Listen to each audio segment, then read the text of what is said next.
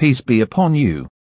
You're listening podcast from Yakin Institute for Youth Conversation. For more please stay tuned. أعوذ بالله من الشيطان الرجيم بسم الله الرحمن الرحيم مثل الذين ينفقون أموالهم في سبيل الله كمثل حبة أنبتت سبع سنابل في كل سنبلة مئة حبة والله يضاعف لمن يشاء والله واسع عليم ദൈവഹിതത്തിലായി ധനവ്യയം ചെയ്യുന്നവർ ഒരു വിത്ത് പോലെയാണ് അതിൽ ഏഴ് കതിരുകളും അവയോരോന്നിലും നൂറു ധാന്യങ്ങളും വിളയുന്നതാണ് അള്ളാഹു താൻ ഇച്ഛിക്കുന്നവർക്ക് ഇരട്ടിപ്പിച്ച് നൽകുകയും ചെയ്യുന്നു അവൻ ഏറെ വിശാലനും സൂക്ഷ്മജ്ഞാനിയുമത്രേ الذين ينفقون أموالهم في سبيل الله ثم لا يتبعون ما أنفقوا منا ولا أذى لهم أجرهم لهم أجرهم عند ربهم ولا خوف عليهم ولا هم يحزنون ദൈവമാർഗത്തിൽ ധനം ചെലവഴിക്കുകയും പിന്നീടത് വിളിച്ചോതി നടക്കുകയോ ശല്യമുണ്ടാക്കുകയോ ചെയ്യാതിരിക്കുകയും ചെയ്യുന്നവർക്ക് റബ്ബിന്റെ അടുക്കൽ അർഹമായ പ്രതിഫലമുണ്ടാകും. അവർ ഭയക്കേണ്ടിയോ ദുഃഖിക്കേണ്ടിയോ വരികയില്ല.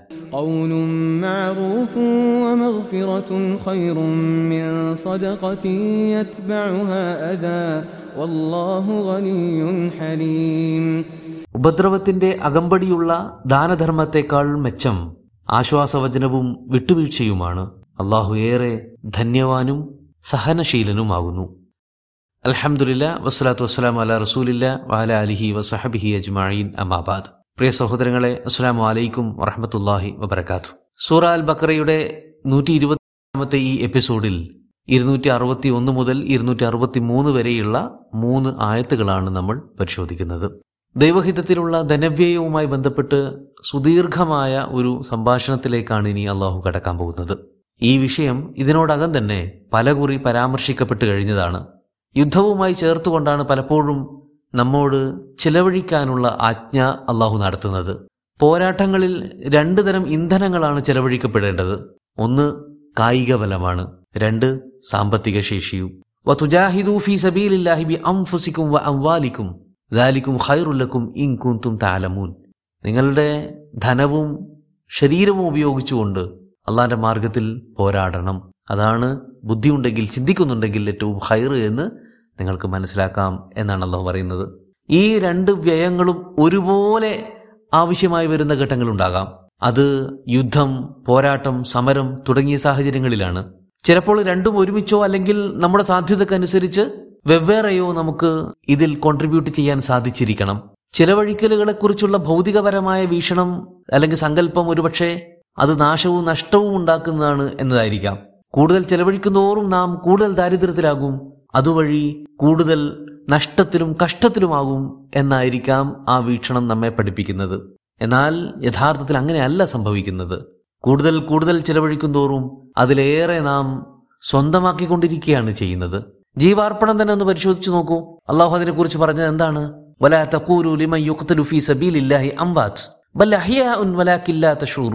പ്രത്യക്ഷത്തിൽ ജീവാർപ്പണം ഒരു നഷ്ടമായി ഗണിക്കപ്പെട്ടേക്കാം. എന്നാൽ സത്യത്തിൽ അത് നിത്യജീവിതത്തിലേക്കുള്ളൊരു യാത്രയാണ്. അള്ളാഹുവിന്റെ അടുക്കൽ അങ്ങനെ ജീവാർപ്പണം ചെയ്തവരെല്ലാം ജീവിച്ചിരിപ്പുണ്ട്. നിങ്ങൾക്കത് തിരിച്ചറിയാൻ മേലെങ്കിലും എന്നാണ് അള്ളാഹു പറയുന്നത്. അപ്പൊ നഷ്ടമാകുന്നില്ല. ദൈവമാർഗത്തിൽ എന്തേത് വ്യയം ചെയ്താലും അതൊരു കിട്ടാക്കടമോ നഷ്ടക്കച്ചവടമോ ആയി തീരുന്നില്ല മറിച്ച് അപ്രതീക്ഷിതമായ ലാഭങ്ങളായിട്ടാണ് അത് മാറുന്നത്. ധനത്തിന്റെ കാര്യവും വ്യത്യസ്തമല്ല. എണ്ണമറ്റ അസംഖ്യമായ പ്രതിഫലങ്ങളായി അത് തിരികെ ലഭിക്കാനിടയാക്കും. മസലുല്ലദീന യുംഫിഖൂന ഫീ സബീലില്ല. അള്ളാന്റെ മാർഗത്തിൽ ചിലവഴിക്കുന്നവരുടെ ഉപമ കമസലി ഹബ്ബ ഒരു വിത്തിന്റെതെന്ന പോലെയാണ്. അമ്പത്തത് സബ് അസനാബിൽ ഫീ കുല്ലി സുംബുലത്തിൻ ഹബ്ബ.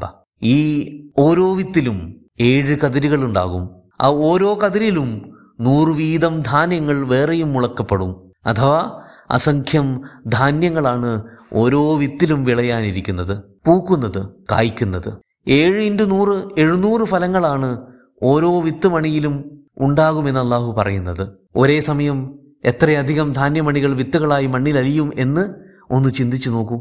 സാധാരണഗതിയിൽ ഏഴ് ഏഴിന്റെ ഗുണിതങ്ങൾ ഇവകളെല്ലാം എക്സാജറേഷൻ ആധിക്യത്തെക്കുറിച്ച് സൂചിപ്പിക്കാനാണ് അറബികൾ ഉപയോഗിക്കുന്നത്. എന്ന് പറഞ്ഞാൽ ഈ നശ്വര ലോകത്ത് കയ്യിലുള്ളതെല്ലാം പരിധിയില്ലാത്ത വിധം ചെലവഴിക്കുകയും അത് അനേകം അനേകം ഇരട്ടിയായി പരലോകത്ത് റിട്ടേൺ ആയി കിട്ടുകയും ചെയ്യുമെന്നാണ് അള്ളാഹു പറഞ്ഞു വെക്കുന്നത്. വല്ലാഹു അതേസമയം തന്നെ അള്ളാഹു ഉദ്ദേശിക്കുന്നവർക്ക് പറഞ്ഞതിലും ഇരട്ടിയായി ബോണസായി അള്ളാഹു നൽകുകയും ചെയ്യും.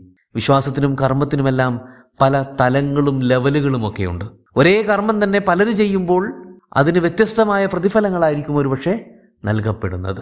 വളരെ സൗഖ്യ ജീവിതം നയിക്കുന്ന ഒരു ആരോഗ്യവാനായ ഒരാൾ. വീട്ടിനടുത്തുള്ള പള്ളിയിൽ നിത്യമായി നിസ്കാരത്തിന് ചെല്ലുന്നു. മറുവശത്ത് കഷ്ടതകളും പ്രയാസവും നിറഞ്ഞ ഏറെ ഭാരമുള്ള ജോലി ചെയ്യുന്ന ഒരാൾ. അയാൾ ആ മെനക്കേടിനിടയിൽ ഓരോ നേരത്തും കുളിച്ച് വൃത്തിയായി പള്ളിയിലെത്തുന്നു. ഇവർക്ക് രണ്ടുപേർക്കുമായി അള്ളാഹു മാറ്റിവെച്ചിരിക്കുന്ന സമ്മാനങ്ങൾ പ്രതിഫലങ്ങൾ ഒരുപോലെ ആയിരിക്കില്ല. ഇനി ഈ പറഞ്ഞിടത്ത് ഒരു അംഗപരിമിതനായ വ്യക്തിയാണെങ്കിലോ അത് ഇതിൽ നിന്നും വളരെ വ്യത്യസ്തമായ പ്രതിഫലമായി മാറുകയും ചെയ്യും. അപ്പോൾ ഓരോരുത്തരുടെയും പ്രത്യക്ഷവും പരോക്ഷവുമായ അവസ്ഥാന്തരങ്ങളെയും കൂടി പരിഗണിച്ചുകൊണ്ടാണ് അള്ളാഹു പ്രതിഫലങ്ങൾ നിശ്ചയിച്ച് നിർണയിച്ചു വെക്കുന്നത്.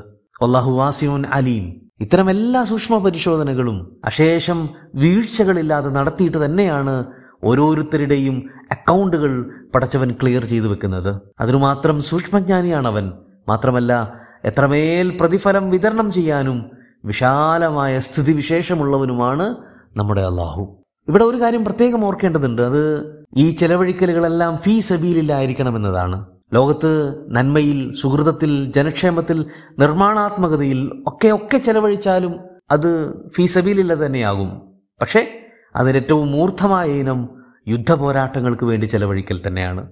ഇവകളെല്ലാം ദൈവഹിതം അഥവാ റിലുള്ള പ്രതീക്ഷിച്ചുകൊണ്ടായിരിക്കണമെന്ന് മാത്രം. അപ്പോഴും ഈ സുഹൃതങ്ങളെയൊക്കെയും സമ്പൂജ്യമാക്കി കളയുന്ന തീർത്തും നിഷ്ഫലമാക്കി കളയുന്ന ചില ഘടകങ്ങൾ കൂടി നാം മനസ്സിലാക്കി വെക്കേണ്ടതുണ്ട്. അവയിൽ മൂന്നെണ്ണം അള്ളാഹു ഈ ഒരു പശ്ചാത്തലത്തിൽ വിവരിക്കുന്നുണ്ട്. രണ്ടെണ്ണം ഇൻഷാല്ല ഈ എപ്പിസോഡിൽ നമുക്ക് പരിശോധിക്കാം. മൂന്നാമത്തേത് അടുത്ത എപ്പിസോഡിലാണ് നാം വിവരിക്കാൻ പോകുന്നത്. ഒന്ന് അൽ മന്ന് അഥവാ ദുരഭിമാന വിളംബരങ്ങൾ. രണ്ട് അൽ അദ അഥവാ ഉപദ്രവവും സ്വൈര്യക്കേടും ശല്യവും ഒക്കെ. അല്ലദീന യുംഫിഖൂന അംബാലഹും ഫി സബീലില്ല. അള്ളാന്റെ മാർഗത്തിൽ ധനം ചെലവഴിക്കുകയും. സുമ്മ പിന്നീട് ലായത്തബിഊന മാ അംഫഖു അവർ ചെലവഴിച്ചതിനെ മന്നം വൽ അത വിളിച്ചു പറച്ചിലും സ്വൈരക്കേടും കൊണ്ട് പിന്തുടരാതിരിക്കുകയും ചെയ്യുന്നവരുണ്ടല്ലോ. അവർക്ക് ലഹും അജുറുഹും ഐന്ദ റബ്ബിഹിം അവരർഹിക്കുന്ന പ്രതിഫലം അവരുടെ റബ്ബിന്റെ അടുക്കൽ തയ്യാറായിരിക്കും. അഥവാ ഒരു നന്മ അല്ലെങ്കിൽ ഒരു ദാനധർമ്മം ചെയ്തതിനു ശേഷം അത് മനസ്സിൽ നിന്നും പാടെ മായ്ച്ചു കളഞ്ഞൊരാൾ തീർച്ചയായും പിന്നീട് സന്തോഷിക്കാൻ അർഹനായിത്തീരും. എന്നാൽ ചെറുതോ വലുതോ ആയിട്ടുള്ള ഒരു ധനവ്യയത്തിന് ശേഷം അത് സ്വയം പാടി പറഞ്ഞ് ആത്മനിർവൃതി കൊള്ളുകയാണെങ്കിൽ ഓർത്തോളൂ തീർത്തും ഫലശൂന്യമായ ഒരു കർമ്മമായിട്ട് അത് മാറും. മന്ന് എന്ന് പറയുന്നത് ചെയ്ത നന്മ പല രീതിയിൽ പബ്ലിസിറ്റി കൊടുക്കുകയും അതിന്റെ പേരിൽ ആത്മാഭിമാനം നടിക്കുകയും ചെയ്യുന്നതിനാണ്. ഒരു വ്യക്തിയെ സഹായിച്ച ശേഷം അയാളെ കാണുമ്പോഴെല്ലാം അതെടുത്തു പറഞ്ഞുകൊണ്ടിരിക്കുകയും അല്ലെങ്കിൽ സഹായം വീഡിയോയിൽ പകർത്തി വ്ളോഗുകളും സോഷ്യൽ മീഡിയ പോസ്റ്റുകളും ഒക്കെ ആക്കി മാറ്റുകയും ഒക്കെ ചെയ്യുന്നതിന് ഈ മന്ന് എന്ന് പറയാം. ഇതൊരു രോഗമാം വിധം വളരുമ്പോൾ സഹായിക്കപ്പെടുന്നവൻ ഫിസിക്കലായിട്ട് പോലും ദ്രോഹിക്കപ്പെടുകയും ചെയ്യും. അത്തരം ശല്യങ്ങൾക്കാണ് അത എന്ന് പറയുന്നത്. അൽ അത എന്നത് മണ്ണിനേക്കാളും കുറച്ചുകൂടെ മുഴുത്ത പ്രശ്നമാണ്. കിട്ടിയ അവസരങ്ങളിലെല്ലാം സഹായം വിളിച്ചുകൂവി അപമാനിക്കുക മാത്രമല്ല അതിന്റെ പേരിൽ തനിക്ക് സഹായിക്കപ്പെട്ടവൻ വിടുപണി ചെയ്യാനും സേവനം ചെയ്യാനും അല്ലെങ്കിൽ തന്റെ മുന്നിൽ ഓച്ചാനിച്ച് നിൽക്കാനുമൊക്കെ നിർബന്ധം പിടിക്കുക കൂടി ചെയ്യുമ്പോഴാണ് അത് ഗുരുതരമായ ഒരു പ്രശ്നമായി തീരുന്നത്. ഇങ്ങനെ വ്യക്തികൾ തമ്മിലുള്ള സഹായ സഹകരണങ്ങൾ എടുത്തു പറഞ്ഞ് ദ്രോഹിക്കുന്നവരും മനസമാധാനം കെടുത്തുന്നവരും ഒക്കെ ഉണ്ടാകും. ചെയ്ത നന്മ നേർവിപരീത ഫലമാക്കി മാറ്റുന്ന ആളുകൾ. ഇനി അത് വ്യക്തികൾക്കുള്ള സഹായം എന്നതിനപ്പുറം വിശുദ്ധ യുദ്ധത്തിനായി നൽകിയ സംഭാവനകളാണെങ്കിലോ അല്ലെങ്കിൽ മറ്റെന്തെങ്കിലും കോൺട്രിബ്യൂഷൻ ആണെങ്കിലോ അതൊട്ടും തന്നെ ഗുണകരമാവില്ല. താൻ ഫിനാൻസ് ചെയ്തിട്ടാണ് ഈ പോരാട്ടം വിജയിച്ചതെന്ന് വീമ്പടിക്കുന്നവരുണ്ടാകും. അല്ലെങ്കിൽ ഞാൻ സ്പോൺസർ ചെയ്തിട്ടും ഞാൻ ഇത്രയും അധികം കോൺട്രിബ്യൂട്ട് ചെയ്തിട്ടും ഇവന്മാര് പോയി പരാജയപ്പെട്ടു വന്നല്ലോ എന്ന് അല്ലെങ്കിൽ എന്റെ കാശ് മുഴുവൻ തുലച്ചു കളഞ്ഞല്ലോ എന്ന് വിലപിക്കുന്നവരുണ്ടാകും. ഇവരൊക്കെയും ഇരു ലോകവും നഷ്ടപ്പെടുത്തിയവരാണ്. എന്നാൽ ചെയ്യുന്നതൊന്നും തന്നെ ഇരു ചെവി അറിയാതെ വെക്കുകയും അതിന്റെ പേരിൽ ആരെയും ദ്രോഹിക്കുകയോ ശല്യപ്പെടുത്തുകയോ ചെയ്യാതിരിക്കുകയും ചെയ്യുന്നവർ വലിയ വലിയ സമ്മാനങ്ങൾക്ക് അർഹരായിത്തീരുന്നു. വലാ ഹൗഫുൻ അലൈഹിം വലാഹും യഹ്സനൂൻ. അവർക്ക് ഭയമേതുമില്ല. ഒരുപക്ഷെ ദൈവമാർഗത്തിൽ സഹായം ചെയ്തതിന്റെ പേരിൽ ഇവിടെ അവർ ക്രൂശിക്കപ്പെട്ടേക്കാം വേട്ടയാടപ്പെട്ടേക്കാം ഉപരോധങ്ങൾക്കും ഒറ്റപ്പെടുത്തലുകൾക്കും വിധേയമാക്കപ്പെട്ടേക്കാം. എന്നാൽ ആത്യന്തികമായി അവയൊന്നും തന്നെ അവർ പേടിക്കേണ്ടതില്ല ആശങ്കിക്കേണ്ടതുമില്ല. ഈ ചെയ്തുകളുടെ പേരിൽ ഒരു കാലത്തും അവർ വ്യസനിക്കേണ്ടിയും വരില്ല. കട്ടായം അവരെ ദൈവഹസ്തം വാരി പുണരുന്നതാണ്. കൗലും മാറൂഫുൻ ആശ്വാസവാക്കുകളും വമഹഫിറത്തുൻ വിട്ടുവീഴ്ച മനോഭാവവുമാണ് ഹൈറുമിൻ സ്വതക്കത്തിൻ യത്ബഉഹ അത്. ദ്രോഹത്തോടെയുള്ള ദാനത്തെക്കാളും ഉത്തമം. കാരണം അത്തരമൊരു ദാനം കൊടുക്കുന്നവനോ കിട്ടുന്നവനോ യാതൊരു ഫലവും ചെയ്യില്ല. എന്നല്ല നിങ്ങളുടെ ഇത്തരം സഹായങ്ങൾ സത്യത്തിൽ അവനവന് വേണ്ടി തന്നെയുള്ള ഇൻവെസ്റ്റ്മെന്റ് ആണെന്ന തിരിച്ചറിവാണ് ആദ്യം ഉണ്ടാകേണ്ടത് അല്ലാതെ അള്ളാഹുവിന് അത്തരമൊരു സഹായത്തിന്റെ ആവശ്യകതയോ നിർബന്ധിതാവസ്ഥയോ ഇല്ല എന്ന് തന്നെയാണല്ലോ സത്യം. വല്ലാഹു അനിയുൻ ഹലീം. പടച്ചവൻ എന്നോ ധന്യനാണ് ഐശ്വര്യവാനാണ്. നമ്മുടെ നാണയത്തൊട്ടുകൾ അവന് അശേഷം ആവശ്യമില്ല. നമ്മുടെ ഓരോ കർമ്മവും നമുക്ക് തന്നെയുള്ള നീക്കിയിരിപ്പാണ്. അതെടുത്തു പറഞ്ഞും പൊതുശല്യമായി മാറിയും സ്വയം നശിപ്പിക്കാതിരിക്കുക എന്നതാണ് ബുദ്ധിപരമായ നീക്കം. ഇനി അങ്ങനെ ചെയ്തേ തീരൂ എന്നാണെങ്കിൽ ദാനം ചെയ്യുന്നതിന് പകരം ചോദിച്ചു വരുന്നവരോട് അല്ലെങ്കിൽ ആവശ്യക്കാരോട് നല്ല നാല് വർത്തമാനം പറയുന്നതാകും ഉചിതം. എല്ലാവർക്കു വേണ്ടിയും മഹഫിറത്ത് ചോദിക്കുന്നതാകും നന്ന്. കൂട്ടത്തിൽ ധനവാൻ എപ്പോഴും സഹനശീലമുള്ളവനായിരിക്കുകയും വേണം. എങ്കിൽ മാത്രമേ അവനിൽ നിന്നും ധനം പുറത്തേക്ക് ഒഴുകുകയുള്ളൂ. അല്ലെങ്കിൽ നിധി കാക്കും ഭൂതത്തെ പോലെ അവൻ അതിന്മേൽ എരിഞ്ഞില്ലാതാകലാകും ഫലം. അതുകൊണ്ട് റസൂൽ കരീം സല്ലാഹു അലൈഹി വസ്ലമയൊക്കെ പഠിപ്പിച്ചതുപോലെ വലത് കൈ കൊണ്ട് കൊടുക്കുന്നത് ഇടത് കൈ പോലും അറിയാത്ത വിധം രഹസ്യാത്മകമായി ദാനധർമ്മങ്ങളും സ്വതക്കകളും ഒക്കെ ഇൻഫാക്ക് ചെയ്യാൻ ശ്രമിക്കുക. സ്വാഭാവികമായി ആളുകൾ അറിയുകയോ അത് പ്രചരിക്കപ്പെടുകയോ ചെയ്യുന്നതിന് അപ്പുറം സ്വന്തം നിലയ്ക്ക് തന്നെ അത് പ്രചരിപ്പിക്കാനും അതിന്റെ പേരിൽ ആത്മനിർവൃതി കൊള്ളാനും നൽകപ്പെട്ടവനെ ദ്രോഹിക്കാനും ഉപദ്രവിക്കാനും ഒക്കെ ശ്രമിക്കുന്നത് സ്വയം കുഴി തോണ്ടലായി തീരും എന്നോർക്കുകയും ചെയ്യുക. അള്ളാഹു നമ്മെ അനുഗ്രഹിക്കുമാറാകട്ടെ. അസ്സാം വലൈക്കും വറഹമത്തല്ലാഹി വാത്തു